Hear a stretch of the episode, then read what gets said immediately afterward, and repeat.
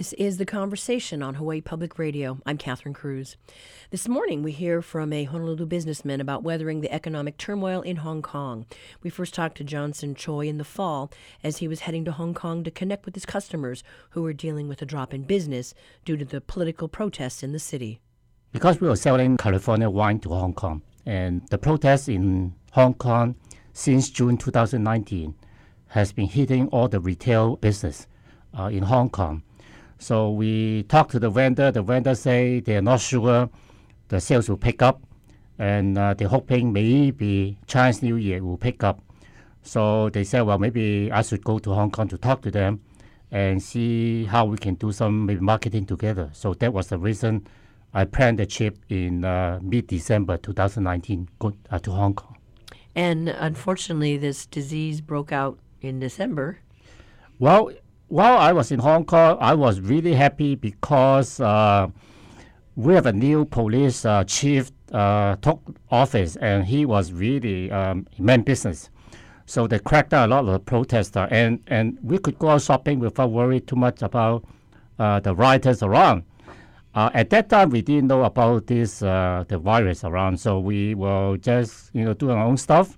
Uh, we went on a cruise uh, too, and uh, we got on ship on December 22nd to Okinawa, to Philippines, back to Hong Kong, and landed back in Hong Kong on December 29th and stayed for a few more days and talk to more vendors and come back on January the 5th. After we came back, we were still discussing potential uh, shipping more stuff for Valentine's Day, for Chinese New Year, for Mother's Day, and stuff like that. And next thing we know is uh, this virus broke out. So at this point, we don't know. I mean, we just uh, keep our finger crossed. And reading the headlines, you know, the flights into Hong Kong have been curtailed. I think there's only like a third of the flights flying now, and the the restaurants, you know, that normally would be full, are not. Well, Hong Kong is a major uh, hub transit point, you know, just like Atlanta, you know, and, and Boston and, and New York. So people are not allowing travel from China, I guess now is uh, South Korea, you know, uh, is banned to uh, to enter Hong Kong, except Hong Kong resident. Even Hong Kong resident, when you go in, if you travel through China or right now through South Korea, you have to quarantine yourself for 14 days. So I look at some of the pictures my friends sent me uh, when they pass through Hong Kong, and it's like a ghost town in Hong Kong. Hong Kong airport used to be, you know, a very busy airport. And I love the restaurant there because there are so many choices and the price is almost the same like in town, you know, it's not high price. So so I look at it, I say, Are you kidding me? I mean it's, it's like nobody around. So it's really bad. Unfortunately, then, what the sales have not materialized that you had hoped over the over the new year. Well, like I said, you know, first uh, our great president increased the tariff, you know, so China retaliate. Next thing is the riot. Third thing now, you have this virus. I mean, it's uh, it's even more deadly. So, mm. so it's uh, we will see. How are other businesses faring? Well, half of our members are actually outside Hawaii, not all in Hawaii. They are all very worried because um, the production line in China they are having hard time to staff the people. In fact, they have hard time moving the people into the factory. So, so it's a very difficult position for either importer and exporter right now.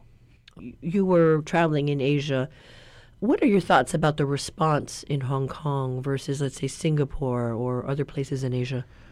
Well, of course, you know, whatever you do, you know, there are always some people who complain about it. I think Hong Kong air could be a little bit faster because a lot of people said we should close our border, but it's very difficult for Hong Kong, which is smaller than the island of Kauai, and also an international trade hub to completely close off the border.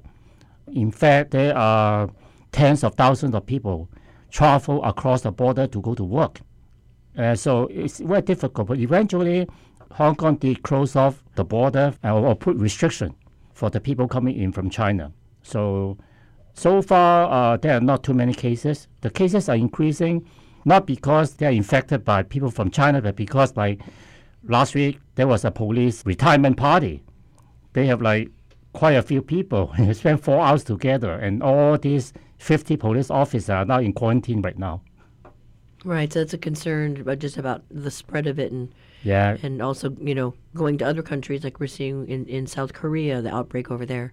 and the restaurant business is hurting because uh, right now people are afraid to to sit around the table to, to eat. I mean, if you talk, you don't know. So restaurant are hurting. Hawaii restaurant is hurting. You know, Chinatown is hurting in Hawaii, and so is San Francisco. San Francisco is down by fifty percent. Hawaii Chinatown, I talked to my client, is down by thirty percent.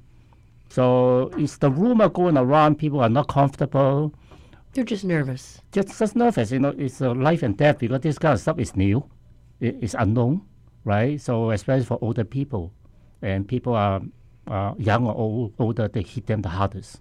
I think even if the virus is under control or somehow you find a cure for it, I think it will take a little while for the business to ramp up. I'm, if lucky, we're probably looking at in August or September, the Moon Festival, which is like the Valentine for Chinese.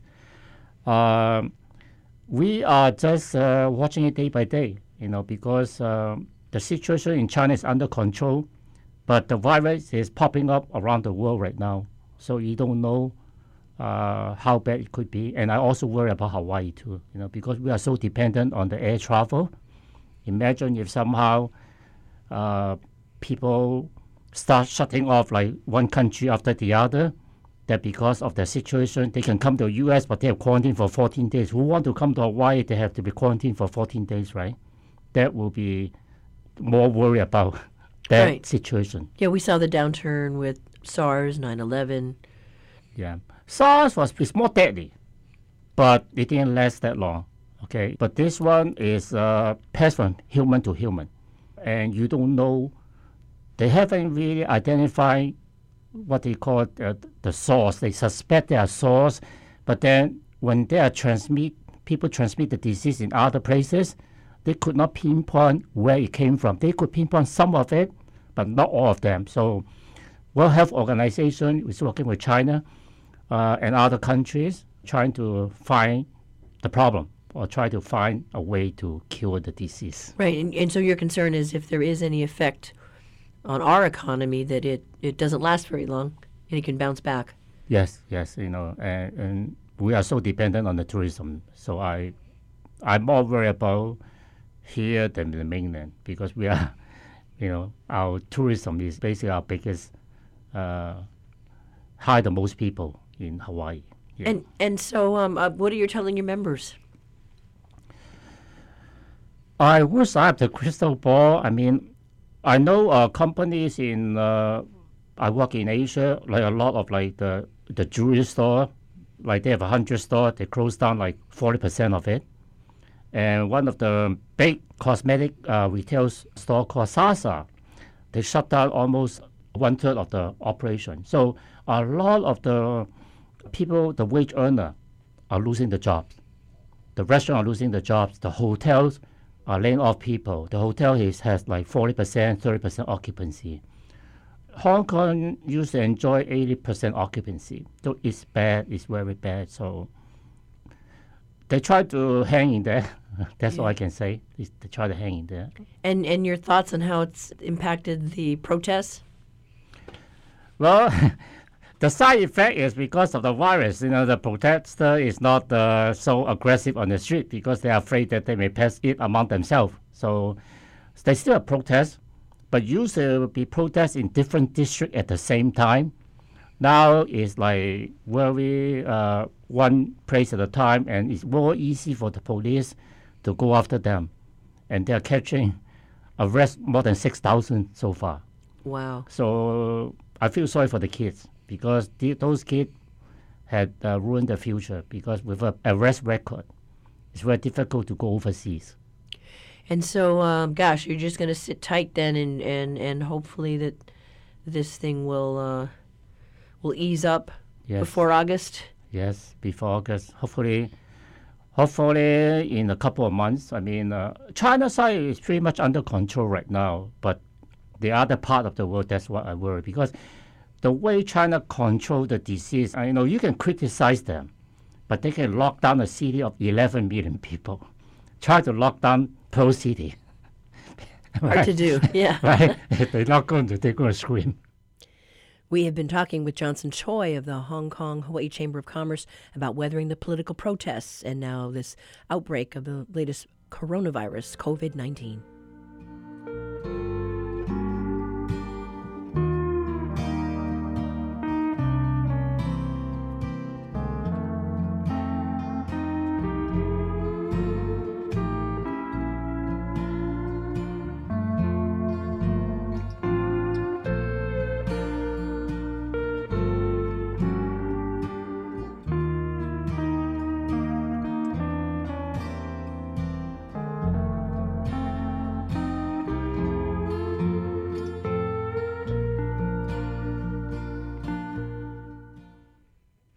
This is The Conversation on statewide, member supported Hawaii Public Radio. Coming up, your backyard quiz.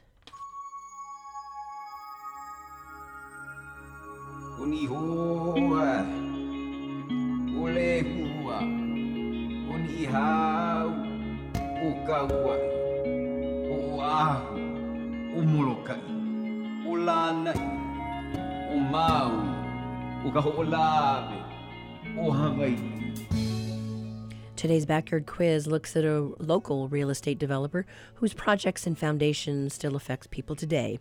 Born in 1912 in Anahola, Kauai, his family, which included himself and 10 other children, moved to Honolulu for more opportunities. He enrolled at St. Louis School where he was named class president twice and became a champion boxer. He graduated in 1932 and began taking night classes for insurance and real estate. He married, had three children, and by the end of the decade, he took over the family business at Damon Tract, which is now the site of the Daniel K. Inouye International Airport. In the 1950s, he and a business partner purchased 233 acres in the area and redeveloped it into the Airport Industrial Park. He developed housing in Moanalua and the Honolulu Country Club. During the next decade, he was part of the team that built the Chinese Cultural Plaza in Honolulu's Chinatown. His pinnacle project, however, was Kukui Gardens. When it was built in 1970, it was an 882 unit apartment complex for low income residents with a park and community center. The money he made on the project went to his foundation. Who is the real estate developer that we're talking about? Call 941 3689 or 877 941 3689 if you know the answer, the first one to get it right gets a reusable tote bag that tells people you got it right.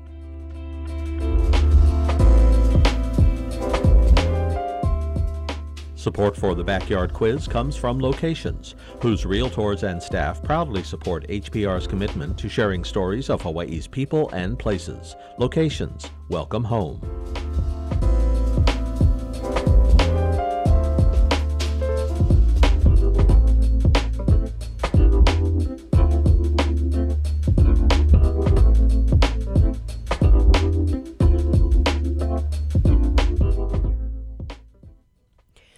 Elemental Excelerator is looking for its next set of companies to help combat climate change. Over the past decade, the nonprofit has funded $36 million to 99 startups and helped them grow, test their products, and reach new markets. The accelerator receives funding from the government, including the U.S. Navy, philanthropists, and corporations that are looking to innovate their businesses. Dawn Lippert is the CEO of the Elemental Excelerator. She spoke with the conversation's producer, Jason Uvai. Elemental Excelerator is a nonprofit organization, and we fund startups who are solving really important challenges that businesses and local agencies are seeing related to environment and climate. So um, we work in the sectors of energy, mobility, food and agriculture, water, and then industry and circular economy, which includes things that are important to the islands like plastics and other kinds of materials. Um, so as I said, we're a nonprofit. So far, we've funded 99 companies over the last decade or so, um, and we're looking for more to fund who can really help uh, with solutions for local businesses and uh, local government with challenges they're seeing. What are the solutions you're trying to find? What kind of startups are you looking for? So I can give examples from a couple of different spaces that we work in. So, for example, in food and agriculture, we funded a company called FarmLink Hawaii. It's a local company um, that has a technology platform and cold storage and transportation system to connect farmers to grocery stores, restaurants, corporate cafeterias, even individuals, so that those kinds of buyers, let's say a restaurant wants to buy carrots, but X farm is out of carrots this week, but this other farm has carrots, so they can go onto the FarmLink platform and say, oh, I want um, 20 pounds of carrots of these kind, and then FarmLink can work with all of these small local farmers to aggregate um, those carrots and then deliver them to the restaurant. And the restaurant can buy from you know, 50, 60 farms, which is having one delivery and one invoice, as opposed to coordinating with all these different individual farmers. Um, so we find this to be a really important platform for helping small farms in our state um, access markets and helping our small businesses access the small farms. And then another example that is um, interesting to some folks is a company we funded called Ampaire. It's a hybrid electric airplane company. And sometimes people, when they think about aviation and flying, they think that electric aircraft is really far away, but actually it's way closer than people might think. So later this year, we're going to be flying the hybrid electric aircraft from Ampaire on um, Kahului to Hana route in partnership with Mokulele Airlines. And Hawaii Department of Transportation has been a really key partner in this project as well, making it successful, um, along with Hawaiian Electric and other partners. And this uh, kind of innovation is really important because it significantly reduces the fuel cost by half or more of flying these routes. And fuel cost is a major contributor to um, the airline's operational costs. So it's important for uh, the airline's bottom line in the future. And then the other thing that's really important for is being able to train pilots. Right now, um, to train pilots is really expensive because we you know burn a lot of fuel just in the training of them. So if we have more efficient aircraft, we can train many more pilots. It's really important for our islands since that's how we are all connected. Well, when is that going to be launched? That'll be later in 2020. So that's a company that we funded about, yeah, we've been working with them for over a year now to, to put all this together and really excited to get the plane out here. And I think it's one place where Hawaii can really be um, on the cutting edge and also see the benefits the earliest from these kinds of solutions. In addition to the you know, carbon reduction and cost reduction, these kinds of efficient aircraft have a major effect on local air pollution as well and what people around airports experience. I understand there's a, almost 800 applicants you had uh, in 2019. I'm sure you're expecting uh, a few hundred again this year. How do you vet these companies? So, in the first quarter of the year, first of 2020, we are looking for companies. So, um, last year, as you said, we had about 800 applicants from 66 countries around the world. So, really kind of shaking the trees and say, these are the problems that we have, these are the kinds of things we're looking for. I'm looking for innovators and companies that can help address those. So that's kind of in the first quarter. Our applications close on March 26th. And at that time, we then go into due diligence. So we start looking at which companies seem like they're the best fit for our geographies, which are Hawaii, California, and the Asia Pacific. Um, and we start learning more about the companies, the teams, as well as how their solutions might be able to fit here. Also, in that process, we do something um, we call community marketplace, which is not like the marketplace on NPR, but essentially what we do is uh, invite in community members in these different sectors to look at the solutions and get a sense of whether there's something that would be impactful in their sector. And that's actually how we ended up with FarmLink Hawaii as a portfolio company last year because when we got together so many of the farmers and agricultural stakeholders here in the state, they said this kind of solution is something that would be really helpful and needed across the, the supply chain in Hawaii. So um, it's really important feedback from us to get the community feedback before we make selections. Then we finish our diligence, and around the August timeframe, we make offers to a select number of companies. And at that time, those companies will be funded anywhere from 200,000 to a million dollars per company, depending on the track they're in and the project we're funding. And then we bring all of the companies out to Hawaii for what we call Kickoff Week in October. And we have an event that we invite community members to to meet the companies and also see how they can engage in the project. I mean, this is much less of a show and tell and much more of like, let's roll up our sleeves and see how we can all work together um, to deploy some important innovation to solve problems. Everyone meets here in Hawaii, and uh, you guys are based here. Why is it important to be here in this place? We started in Hawaii. It's our headquarters, like I said, almost 10 years ago. And the reason we started in Hawaii is because Hawaii has this very unique set of factors which cause some challenges here, but also opportunities for entrepreneurs. So, for example, we have really abundant natural resources sun, wind, wave, biomass. On the renewable side, we have islands which make it a perfect place to drive electric vehicles since you know you're not taking a 1,000 mile road trip anytime soon. Um, so we have this really interesting um, place to test electric vehicles and electric vehicle networks. From a food and agriculture perspective, we have you know year-long growing seasons.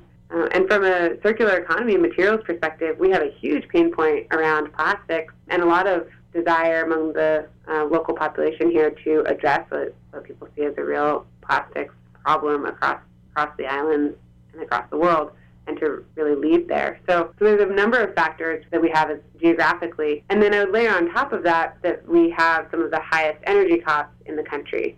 So our costs are, tend to be around 2x for electricity, what the mainland pays for electricity. And so that means that all the alternatives, so efficiency and these other kinds of alternatives, make a lot of sense here, as does solar and other kinds of renewable energy. And the final thing I'll say about Hawaii is that we have real policy leadership here and, and real political will to get off fossil fuels, largely because it saves us so much money. We did a study just over a year ago. We commissioned some, some experts to do a study looking at what's happening right now with the cost of, of energy versus fossil fuels and found that by accelerating our transition to clean energy, we can save about $7 billion. So we can go to clean energy much faster than we had originally thought when we set up the initial laws about a decade ago here in this state. And that by going faster, we will save a significant amount of money. I understand that the cohort, the companies you select are from all over. Is there a focus on trying to find locally based companies here in Hawaii? Yes, absolutely. So we're really interested in finding solutions that are homegrown to solve some of the challenges that we have here in Hawaii. So um, I mentioned FarmLink Hawaii. Another example is a company, Shifted Energy, um, which is founded by Olin Lagon here. And that company um, uses electric water heaters that are already uh, deployed in many homes here in the state and uses them as batteries. So you can imagine that we have a lot of solar energy in the middle of the day or a lot of wind energy at night. And if you could actually preheat your water or through those electric water heaters, you could essentially use them as one big battery that's already deployed on the grid. So that company was started right here in Hawaii. We've been working with them for over five years, and now deployed. We deployed with them in Kapolei Loft out on the west side. Now they're deploying more broadly with Hawaiian Electric, and then we're also working with them to scale in Europe and in Australia. So it's a great example of how by fostering this kind of innovation community and by having local businesses here that are willing to partner with these kinds of companies, we can actually grow companies here that are really globally relevant and can grow beyond our shores. For the startups, what uh, should they expect if they get selected? Yeah, so for startups that we work with, um, because in these kinds of solutions, water, transportation, agriculture, it takes quite a long time for some of these technologies to come to market. So we work with companies for anywhere from one to three years. And as I said, we fund them $200,000 to a million dollars per company, depending on what the project is, and uh, work with them to co-deploy those, those projects together over the course of, of one to three years. So startups can expect to have a lot of extensive coaching. We have a bench of, of coaches that actually um, HTDC has helped support. We have a terrific partnership with HTDC uh, with others in the state. And we coach companies on how do you scale up? How do you manufacture? We do some executive coaching. So, all kinds of different support that we apply really surgically based on what the company needs at that exact time. And no company is ever at, at every company is always at its own stage.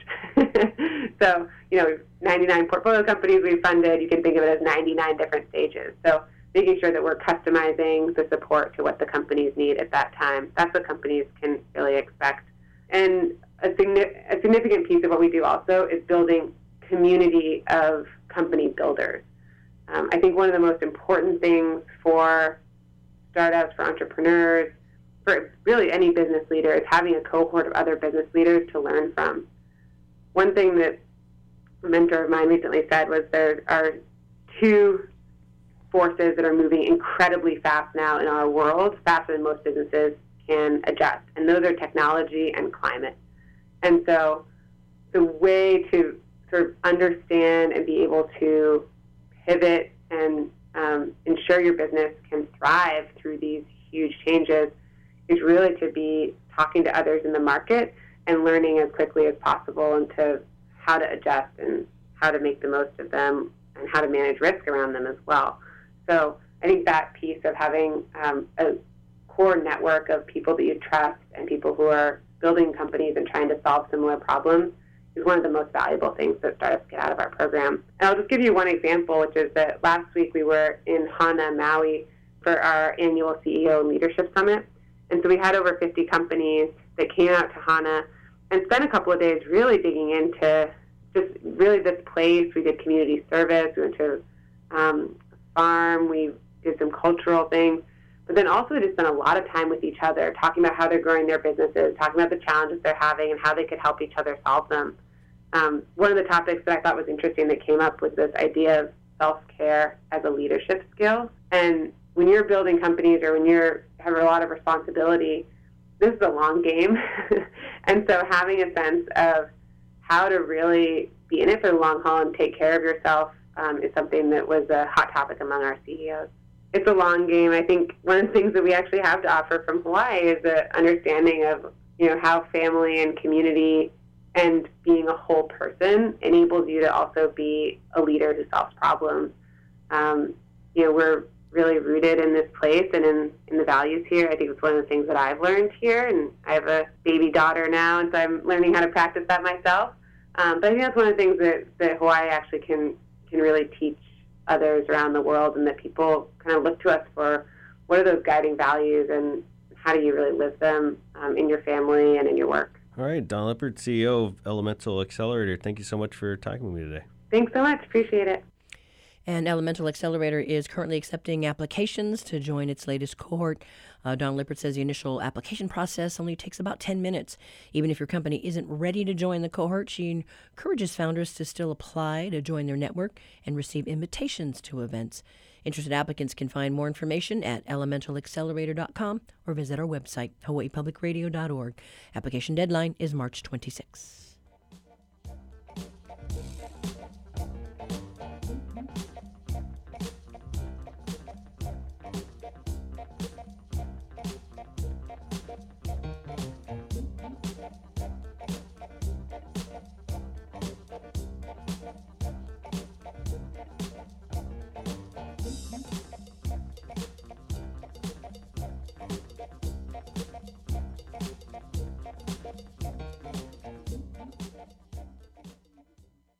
I'm Stephen Dubner. On the next Freakonomics Radio, we hear how Spotify, an alleged disruptor of the music industry, has in some ways become the music industry. So, in a weird way, while we want to democratize music, we've kind of become gatekeepers as well. And how valuable is Spotify really? People always said, oh, Spotify is so amazing. And my response was always, well, it's not saving lives. That's next time on Freakonomics Radio. This evening at 7, following Counterspin. Honolulu Civil Beat's reality check segment today is on the trail of former House Speaker Calvin Say. He's said to be eyeing a seat on the Honolulu City Council. Reporter Blaze Lovell joins us live this morning. Good morning. Hey, Catherine. So you found out about this on the Coconut Wireless, huh? Yep, and it's not just the Coconut Wireless, it's really going across the airwaves through lots of people in local politics and in the House, and we caught wind of it. And, you know, this is going to be a pretty important, you know, race, not just for the House seat that will now be empty, but it's also going to be part of determining what the new city council will look like. We've got a new mayor coming in, there's going to be five open seats on that council, and that's going to be a real interesting race to watch. It's funny because I think the last time I interviewed him out in the field, it was out in his district, and it had to do with monster homes.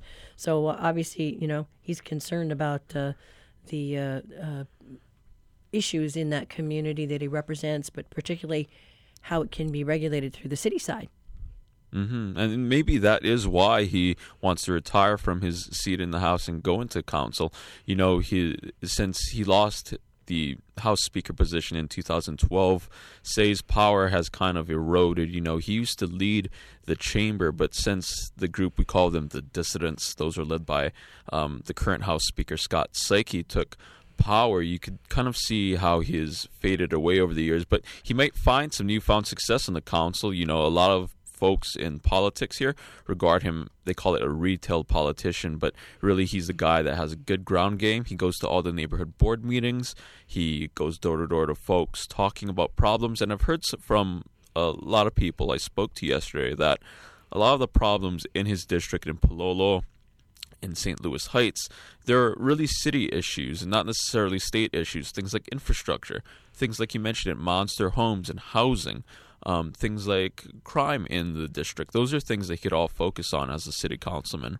He's yet to formally announce, though, right?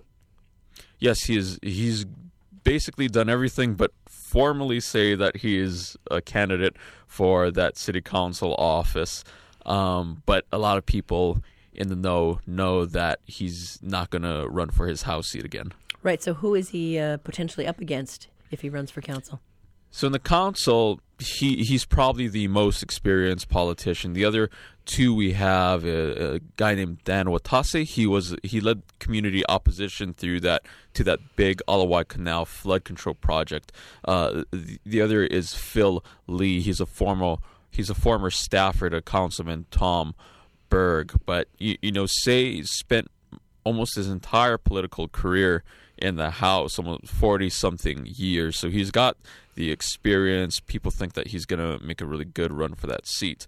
Um, yeah. As I, for the folks, sorry, go ahead. No, I have interviewed Dave Watase, um, you know, on the Ala Wai Flood Project. Uh, that's, I think, you know, how his name is out there because of that issue. Mm-hmm. And a- as for the folks running for Say's probably open seat, you know, a lot of them are well, all of them are newcomers to politics here, but they're not necessarily political newbies. You know, Becky Gardner, she was a legislative lawyer. Rich Turbin, he's a trial lawyer. Jay Ishibashi worked in the county, worked in the mayor's office, now in industrial relations.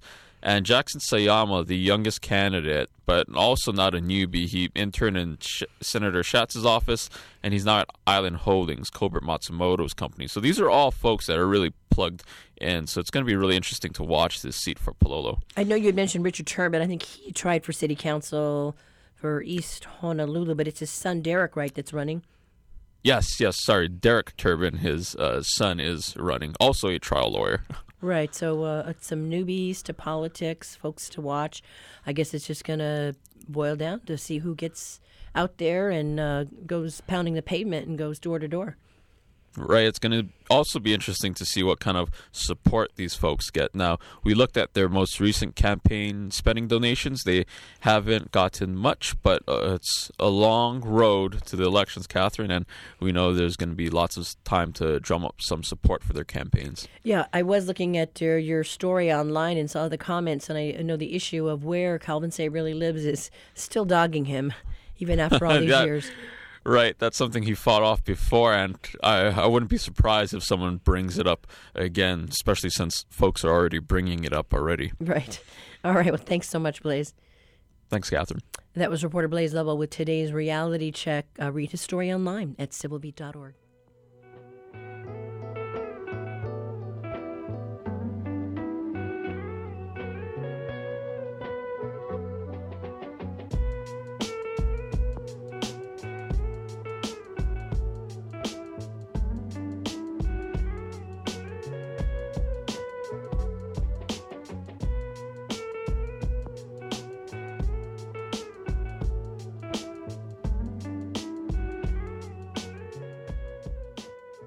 Support for Hawaii Public Radio comes from the U.S. Census Bureau, dedicated to providing current information about the people of the United States, now hiring census takers for the 2020 census. More at 2020census.gov/jobs.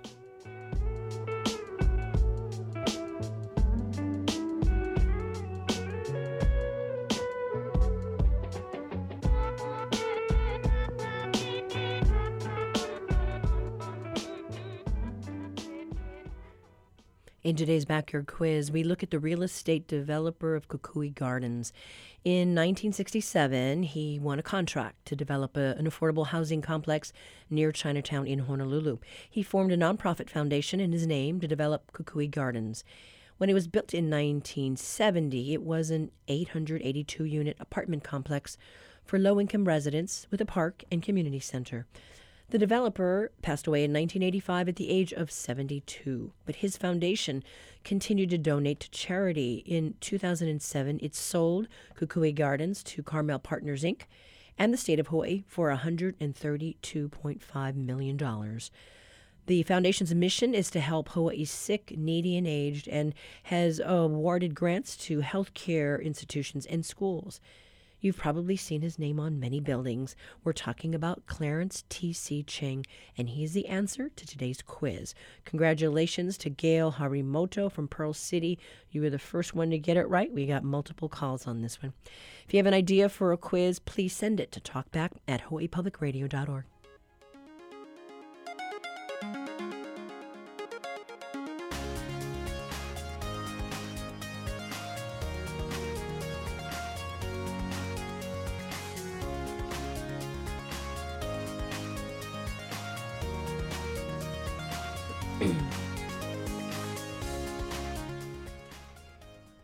This month, the Society of Professional Journalists launched a drive to attract new members.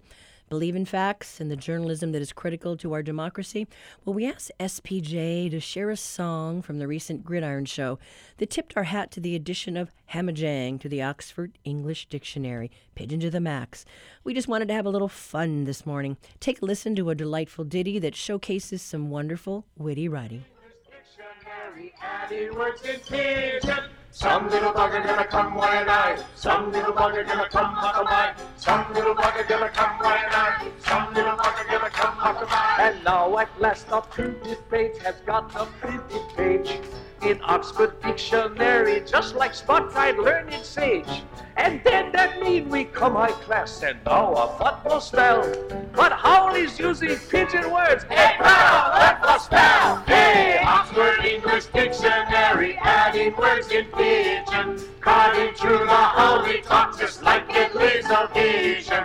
Clean and sharp, we make one verbal razor blade incision. Oxford English Dictionary, adding words in pidgin. Oxford English Dictionary, adding words in pidgin. Oxford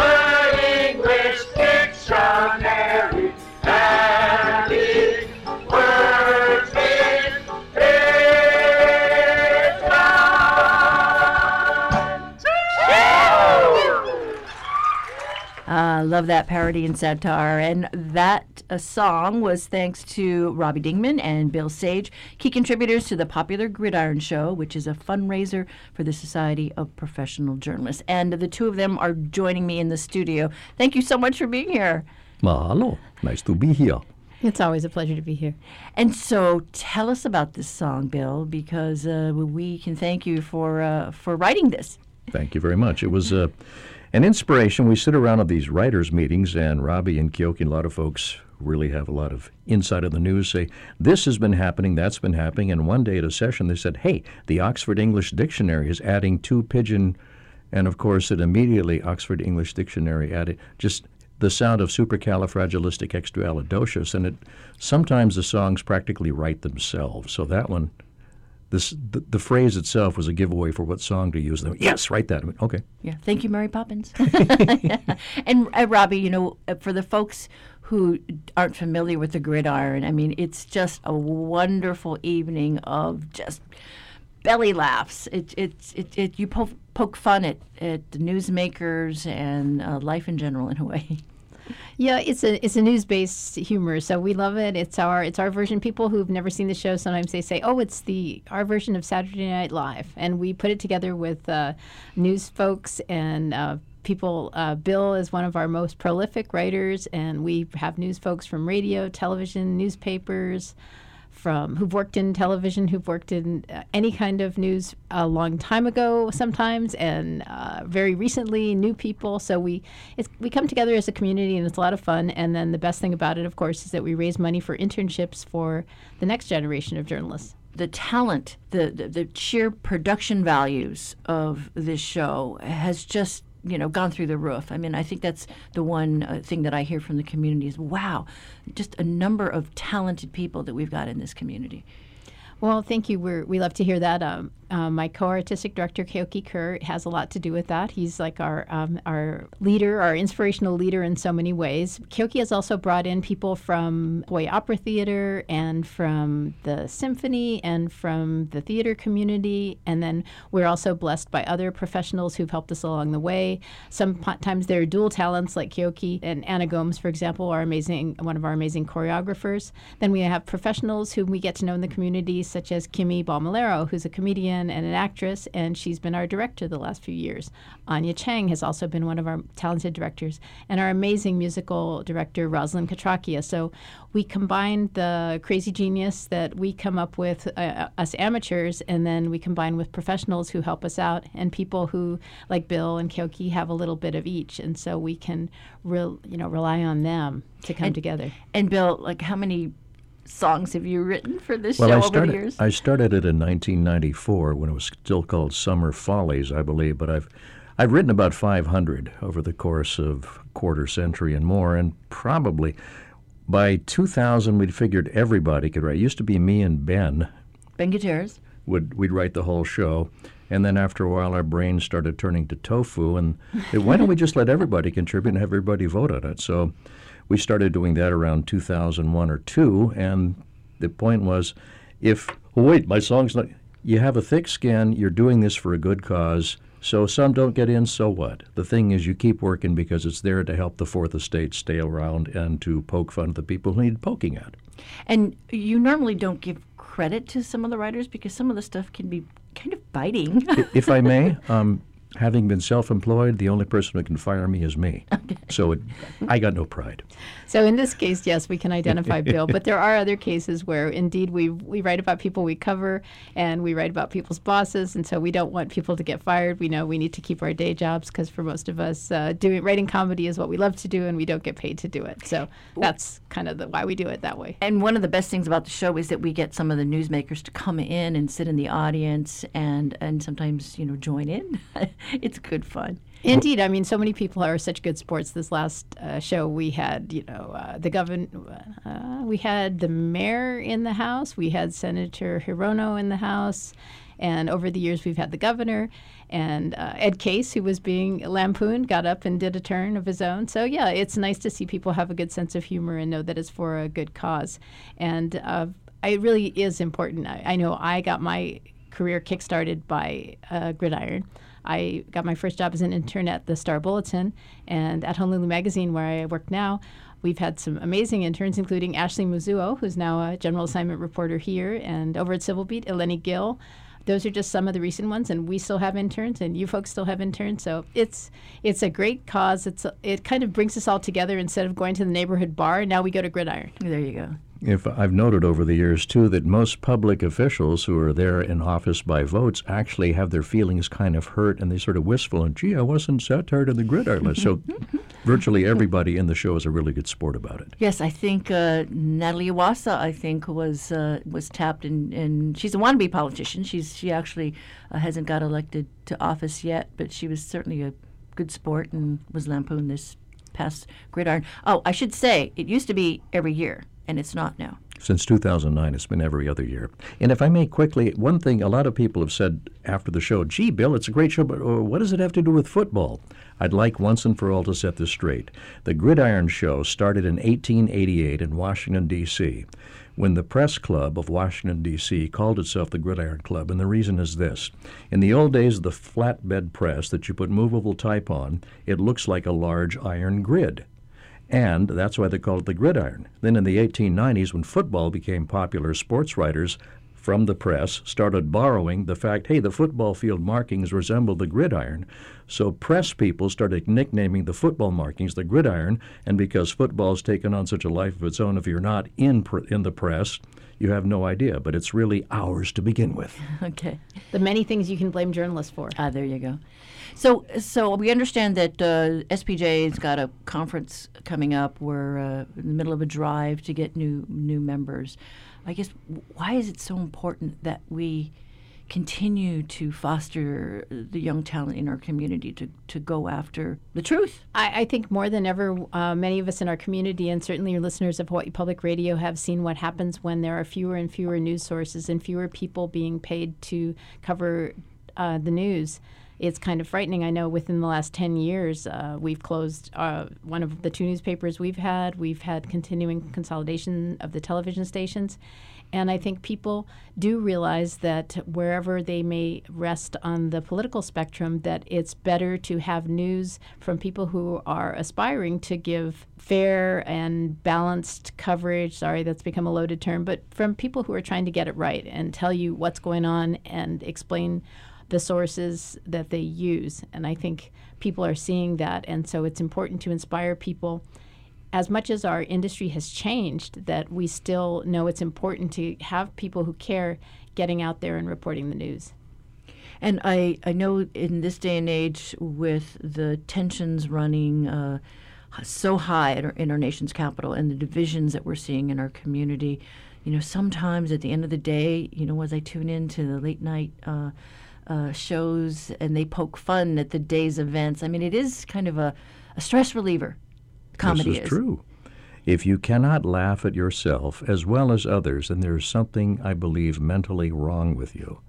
Because sometimes, they said it, that's not funny. Oh, they did it, ha ha, we laugh at them. Uh-uh, that's not the way it works. Comedy is an equal opportunity destroyer.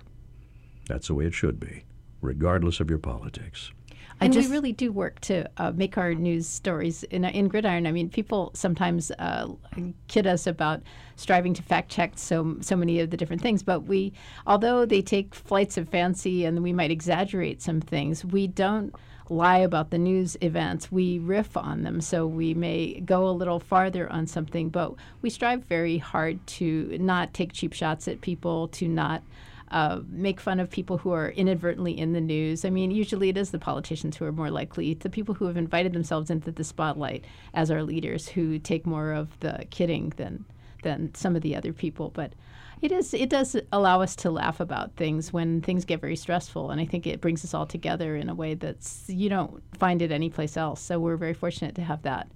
Right. And this past year, it was this is not a drill. Yes. And that, and that was, was great. Everybody went through that, usually in sort of, oh, are we about to die? How can we laugh at that? Well, we found a way. Yeah. Right, exactly. And so uh, we're fortunate that in uh, here in Hawaii we have the Society of Professional Journalists, a vibrant Hawaii chapter uh, led by our tireless leader Stirling Morita. Yes. And He's amazing, uh, putting it together, um, helping with Gridiron, helping with the annual awards that celebrate good work done in journalism, and also every six years, the regional conference. So, regional conference is coming up at the University of Hawaii on March 20th and 21st and it's called Real Skills for Real News, showing that you need to um, have those. If people in the community are interested in learning more, they should go to the hawaiispj.org website and we encourage people to support SPJ and support the gridiron and support real news and support journalism. And we have, our, every year it's become traditional to end up with That's Entertainment. When Frank Fasi was mayor for so many years, we the line was always, if Fasi's around, we will zap him again. And then, of course, Frank is looking at us from the other side and still smiling. So I think we'll keep that ending ad infinitum and just keep changing the words. It keeps our lyricist brain sharpened. Okay, well, Bill Sage, Robbie Dingeman, thank you so much. Thank you very much. Thank you. We have been talking with Robbie Dingeman and Bill Sage, mainstays in the big production Gridiron Show, a fundraiser for the Society of Professional Journalists. SPJ holds its regional conference next month. For links, head to our website, hawaiipublicradio.org. Even though I mock them, mock, scorn them with derision. Local folks get intellect and use them with precision. Oxford English Dictionary, adding words in pidgin. Some little bugger gonna come by and I. Some little bugger gonna come up of mine. Some little bugger gonna come by and I. Some little bugger gonna come up of mine. The words the Oxford haoles Jews they win and call them slang the local and then bus up. Support for Hawaii Public Radio comes from the Honolulu Museum of Art, presenting For You Fabulous Fashionable Women, woodblock prints featuring women from the Edo period in Japan through March 22nd. HonoluluMuseum.org.